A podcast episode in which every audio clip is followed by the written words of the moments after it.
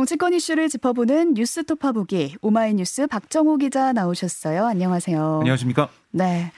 지난 2019년 11월에 발생한 탈북어민 북송 사건을 놓고 신고 권력이 정면 충돌하고 있는데요.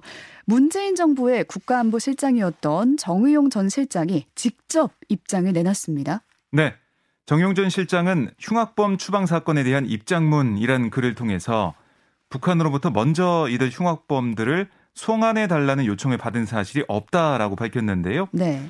북한이 송환을 바라는 탈북민들은 이런 파렴치하고 잔인한 흉악범들보다 정치적 이유로 탈북했거나 귀순한 사람들 거다. 당시 문재인 정부가 북한과의 관계 개선을 위해서 귀순 의사가 있는 탈북 어민들을 강제로 북송시켰다. 이런 여권의 주장을 정면으로 반박을 했습니다. 이어 당시 북송된 탈북 어민들에 대해서는 이들은 그냥 사람 한두 명 죽인 살인범이 아니라 희대의 엽기적인 살인마들이다.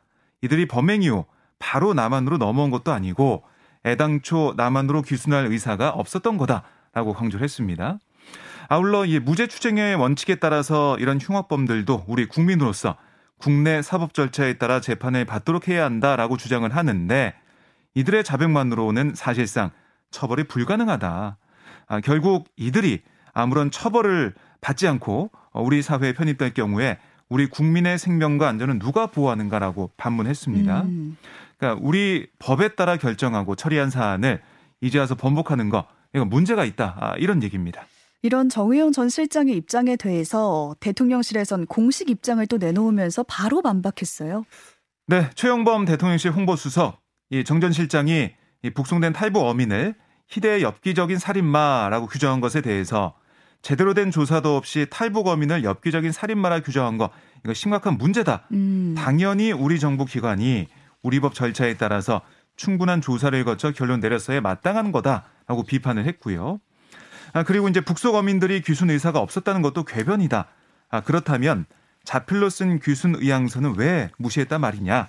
특히 이 사안의 이제 본질은 우리 법대로 처리해야 마땅한 탈북 어민을 북측이 원하는 대로 사지로 돌려보낸 거다라고 지적을 했습니다. 아울러 이 야당과 지난 정부 관계자들이 해야 할 거는 이런 정치 공세가 아니라 조사에 성실하게 협조해서 국민 요구에 응답하는 거다라고 강조를 했는데요. 이 정치권에서 지금 보면은 뭐 국정조사 요구도 나오고 있거든요. 음, 네. 여기에 대해 뭐 특검이나 국정조사는 여야가 합의하면 피할 이유가 없다. 라고 밝혔는데요. 어제 보면 최 수석이 카메라 앞에 서서 현안에 대해서 입장 밝힌 게 이번이 처음이거든요.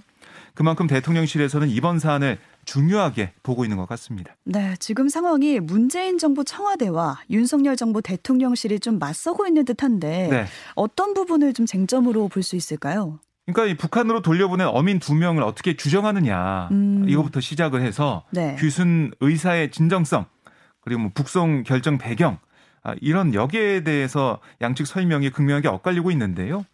그러니까 이 문재인 정부 어, 이 관계자는 흉악범 추방 이걸 계속 얘기하고 있는 거고요. 네, 흉악범이라고 하고 있죠. 그렇습니다. 그다음에 윤석열 정부에서는 탈북어민 강제 북송이라고 규정하고 있습니다.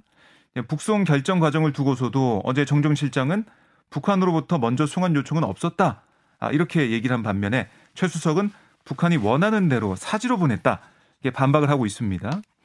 예, 양측은 이 정치권의 특검 뭐 국정조사 주장에 반대하지 않는다는 입장을 밝혔지만 네, 각자 내건 조건이 다르거든요. 특히 어, 뭐 네. 정전 실장의 얘기를 들어보면 새로운 사실이 추가로 밝혀지지 않았음에도 현 정부가 기존의 판단에 어떤 이유로 또 어떤 과정을 통해 번복했는지도 이것도 특검이나 아, 국조를 통해서 밝혀져야 된다. 이렇게 조건을 내건 셈이 됐습니다. 이와 달리 이 윤석열 정부 대통령실의 최 수석은 아, 야당이 다수 의석을 믿고 진실을 호도할 수 있다고 믿는 건 아닌지 궁금하다. 이렇게 지적을 했거든요. 양쪽 모두 쉽게 물러서지 않겠다는 태도를 분명히 해서요. 앞으로 정말 매일매일 치열한 공방전이 펼쳐질 것으로 예상이 됩니다. 네, 이러다 정말 특검까지 가는 게 아닌가 이런 네. 생각도 들고요. 주말 사이 사적 채용 논란도 뜨거운 이슈였는데 좀 정리를 해보겠습니다. 네. 대통령실 사회수석실에서 근무 중인 구급 행정요원 우모 씨가 이 논란의 인물인데요. 권성동 당대표 직무대행 겸 원내대표가 자신이 추천한 인사다라고 밝힌 바 있고요. 주말 사이 또 입장이 나왔습니다. 이 상황 차근차근 좀 짚어주실까요? 네, 우선 이 대통령실 사회수석실에서 근무하는 이 우모 씨의 아버지가 윤석열 대통령과 오랜 시간 인연을 쌓아온 강릉 소재 통신 설비 업체 대표인 것으로 알려지면서 사적 채용 논란이 일었는데요. 네. 지난주 권대행은 우 씨에 대해서 뭐라고 했었냐면 걔는 내가 추천한 거다. 어렸을 때부터 잘한다. 라고 말을 했고 또 해당 직원이 방학에 또 대학 다닐 때도 우리 사무실에 와서 자원봉사도 하고 그래서 대선 전에 선발대에 넣었다. 대통령 후보가 어디 가면 그 친구가 따라다니면서 추운데 고생했다. 이렇게 추천 경위를 설명했습니다. 아, 이어서 나중에 장재현 의원한테 물어봤더니 대통령실에 안 넣었다 그래서 좀 뭐라고 그랬다. 음. 그리고 9급으로 채용된 것을 이번에 처음 알았다. 아, 그래도 7급에 넣어줄 줄 알았더니 9급에 넣었더라. 최저임금보다 조금 더 한 10만 원 더 받는다. 내가 미안하더라. 최저임금 받고 서울에서 어떻게 사냐. 이렇게 말을 했습니다. 야, 권대행이 우 씨를 추천한 게 나다. 이렇게 밝힌 가운데 네. 또우 씨의 부친이 권대행의 지역구인 강릉시 선거관리위원회 위원인 사실이 추가로 알려지면서 민주당으로부터 이 사적 채용 비판 공세가 한층 거세게 제기된 상황인데요. 권대행은 여기에 대해서 어제 이제 원내대표 취임 100일 기자간담회가 있었는데 질문이 나왔어요. 구급 행정요원 우모 씨의 부친이 강릉시 선관위원회인 것을 알고 있었느냐 이런 질문에 알고 있었다. 제가 강릉 4선 의원인데 모른다면 거짓말이다. 또 사적 채용 논란에 대해서는 정말 잘못된 프레임이다라고 반박을 했는데요. 특히 아버지가 선관위원이라고 해서 아들이 특정 정당의 정치인을 지지하지 말란 법은 없다. 아버지의 아들은 별개다 이렇게 주장을 했습니다. 네, 대통령실도 같은 입장인 것 같아요. 야권이 제기하는 이 사적 채용 논란과 관련해서 부당한 정치 공세다라고 반박을 펼쳤어요. 네, 그러니까 대통령실이 행정요원을 공채한 전례가 거의 없다.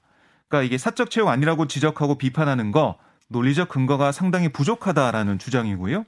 또 우씨 아버지가 강릉시 선관위를 맡고 있는 것에 대해서는 설사 권대행 지역구 선관이었다고 해서 아, 결격 사유라고 생각하지 않는다라고 선을 그었습니다. 아울러 뭐 우 씨가 아, 아버지 회사 감사로 재직해서 겸업 금지를 위반했다는 지적에 대해서도 아니 그 무보수 비상금 명예지역 명예직이었기 때문에 겸업 금지에 해당하지 않는다. 내부적으로 더 조사해서 만약 필요하다고 경고를 하거나 아, 징계를 할수 있는 사안으로 이해하고 있다. 이렇게 반박을 했습니다. 네, 그 대통령실 사적 채용 논란이 이번 건뿐만 아니라 좀 계속해서 불거지고 있는 듯해요. 네, 현재까지 대통령실 사적 채용으로 거론된 사람들 쭉 보면 네. 윤 대통령의 외가 쪽 육촌 동생인 선임 행정관 최모 씨, 또 윤 대통령의 오랜 지인의 자녀인 행정관 황모 씨와 이번에 제가 말씀드린 행정요원 우모 씨 등이 있고요. 실제 채용으로 이어지진 않았지만 이원모 인사비서관 부인인 신모 씨가 이 나토 정상의 일정을 돕기 위해서 기타 수행원 신분으로 윤 대통령 부부를 보좌한 사실도 구설에 올랐습니다. 네. 아, 특히 이제 우 씨와 신 씨도 신 씨의 어머니는 지난해 이 정치 신인이었던 윤 대통령에게 각각 천만 원씩 후원한 사실도 확인됐고요. 여기다가 김건희 여사가 운영하던 코바나 컨텐츠 직원 두 명이 김 여사 수행 역할로 대통령실 총무비서관실 등에 채용된 것과 아울러 이 문재인 전 대통령 경남 양남 양산 자택 앞에서 욕설 시위를 벌이고 있는 극우 유튜버의 누나 안모 씨가 대통령실에서 근무했습니다. 뭐 이 가운데 안 씨는 사직을 했지만 대통령실은 또 안 씨가 어떤 경로로 대통령실에 채용됐는지 이건 또 설명하지 못하고 있습니다. 네, 여기에 대해서 민주당은 윤석열 대통령의 공정이 뭐냐라면서 좀 비판에 나서고 있습니다. 네, 우상호 비대위원장이 어제 기자간담회에서 아빠 찬스가 수많은 청년의 박탈감을 불러온 상황을 활용해서 대통령이 된 분인데 자신이 내세운 공정과 상식의 가치를 부정하는 행위다. 우 씨는 윤 대통령과 또 권성동 대표의 지인이 아니었다면 대통령실에 들어갈 일이 없었을 것이다. 음. 근데 권 대표도 자신이 꽂았다라고 인정하지 않았느냐라고 꼬집었습니다. 이어서 이제 구급이고 임금이 낮았기에 문제가 없다는 발상에도 매우 놀랐다. 대통령실 근무 경험은 이 공천 경쟁할 때 굉장히 유리한 자리라는 것을 다 알고 있지 않느냐 이런 지적을 했습니다. 그러면서 이 정권의 문제는 자신들이 행한 일이 얼마나 많은 국민에게 상처를 주는지 깨닫지 못하는 거다.